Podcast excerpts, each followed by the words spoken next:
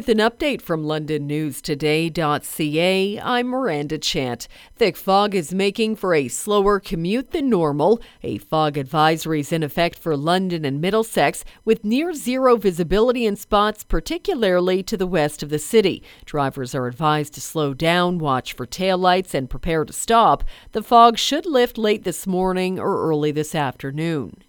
A pedestrian's been hit by a train in the downtown. Emergency crews were called to the rail crossing near York and Maitland just after 7 this morning. The serious incident has multiple rail crossings blocked as the train involved has stopped on the tracks. No other details have been released.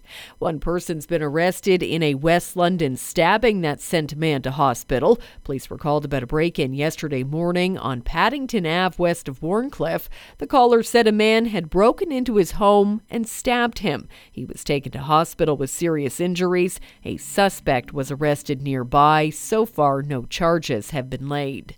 A private funeral will be held today for OPP Constable Greg Pierzchala. The 28 year old officer shot and killed near Hagersville last week will be laid to rest in his hometown of Barrie. Premier Doug Ford will be in attendance. The service will be live streamed by the OPP starting at 11 this morning. For more on these and other stories, go to londonnewstoday.ca.